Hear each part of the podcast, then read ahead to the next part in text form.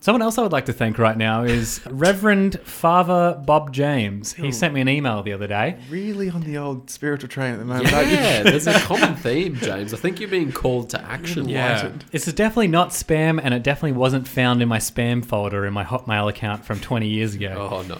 But uh, I just I thought I'd share this amazing email. You get a lot of uh, great emails in your spam. I mean, your inbox um, that come through. Definitely not fake. Definitely real.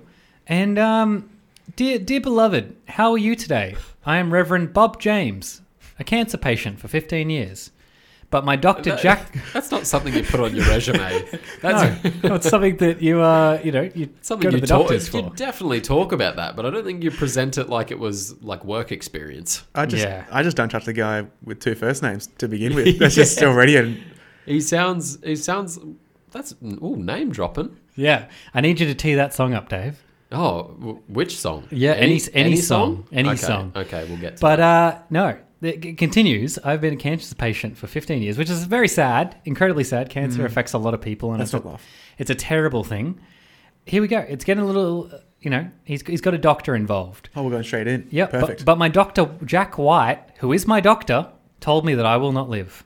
Live with a capital L for some reason. Um, for a long time because my condition is bad, and I told God that I use my US $30 million in bank for charity. I like that he put that it's US when. Uh, There's a, there's a lot of very weird clarifications in this. Yes, and his English suggests that he's not from the US, but uh, Yes. we'll, we'll continue. We, we continue.